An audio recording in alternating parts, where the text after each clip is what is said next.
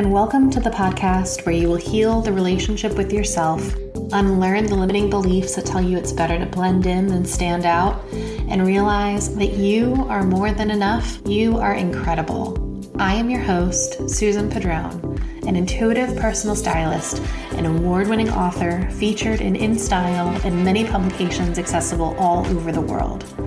I am a tattooed queer mom who is showing up to give you the gentle nudge or emotional hug, whichever you need, so that you can give yourself the permission to be you.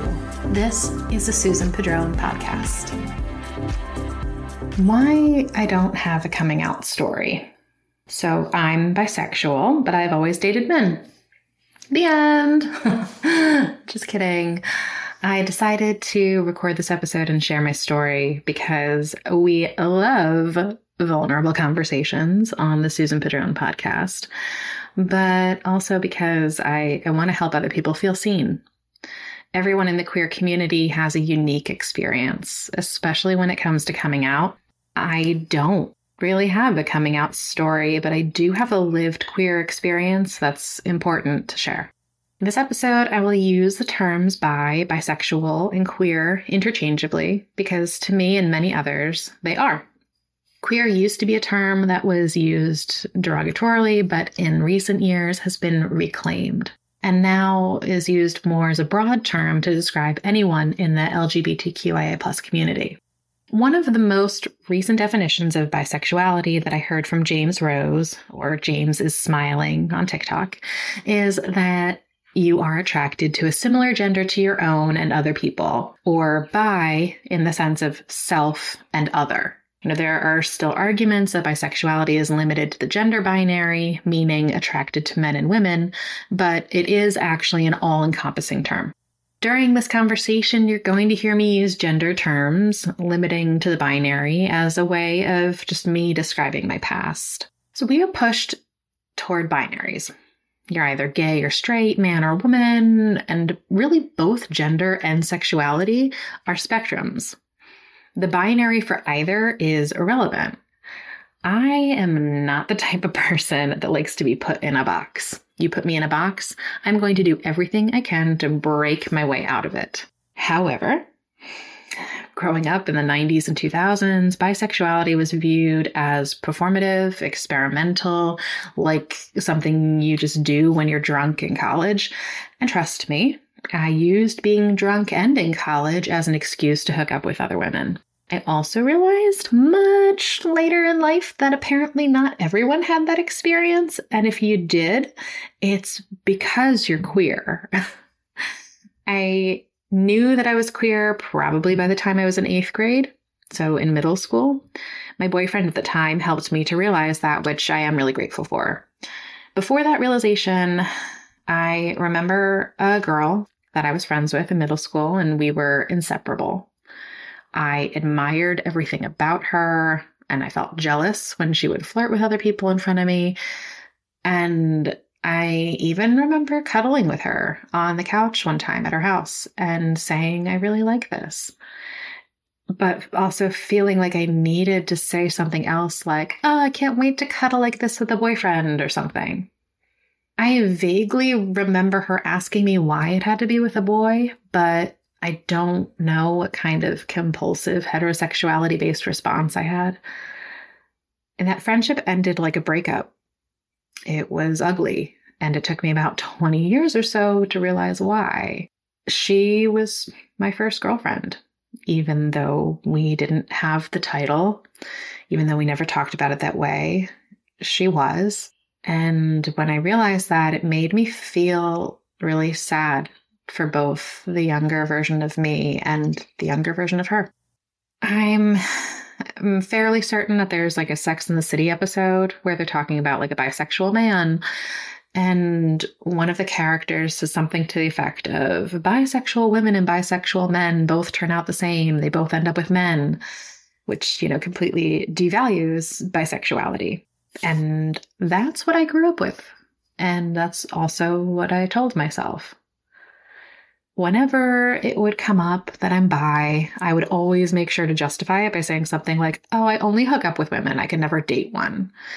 Even saying that now makes me cringe in the worst way. I just want to go back and ask myself, why the fuck not? Again, because bisexual erasure is real and it's been a battle for a long time. I never outright told my parents I'm queer or I'm bisexual because I thought I would only date men. So, what difference did it make? My parents have been very accepting of all kinds of people. So, I knew that, of course, they would still love me. They do still love me now that they know.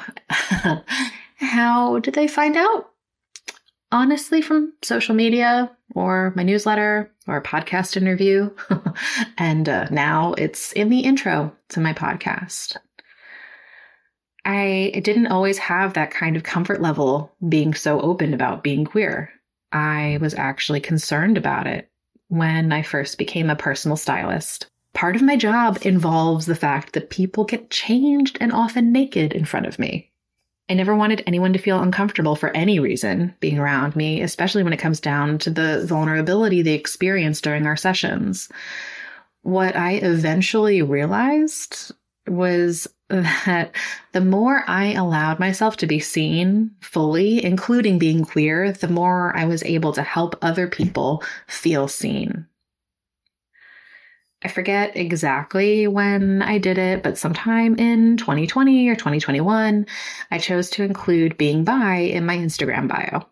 I remember it was during a time when service providers were trying to show potential clients that they were allies by adding a rainbow to their bio. And I didn't just want people to know I was an ally, I wanted them to know I was part of their community when I became the wardrobe stylist for Youthforia, which you can hear all about Youthforia in episode five with Youthforia's founder, Shannon Collins, I realized how much I like being able to share with people that I'm queer. The fact that every member of Youthforia's team is queer is a big deal, especially for our participants. We're not just allies, we're with you. Being active on Instagram and TikTok gave me a lot of clarity about how I wanted to embrace my sexuality, especially during 2020 and after, because the conversation around being queer was actually being discussed with all kinds of people. Hearing people talk about how being bisexual doesn't mean that you have to like men and women 50 50. Like it doesn't have to be an even split. And now that we're, you know, including all genders too, that really breaks it down even further. Like it doesn't have to be even in order to consider yourself bisexual. The validation also, the validation that it doesn't matter how old you were when you came out, you are still queer enough. Something else that, you know, we're seeing all over social media now. And it's so wonderful.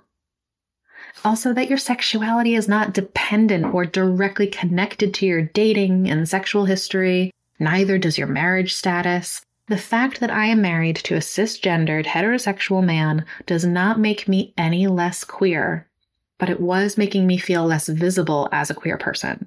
And that's one of the many reasons why I feel obligated to talk about being queer.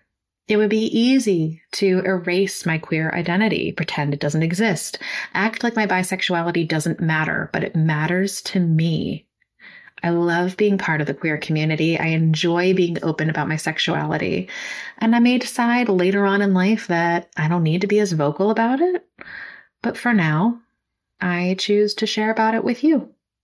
I also want to end this episode by saying even if you're queer and you're not out for whatever the reason, it's okay. You are still seen and valued. And I hope at some point you will feel safe enough to be completely you. Until next time. Thanks for taking the time to listen.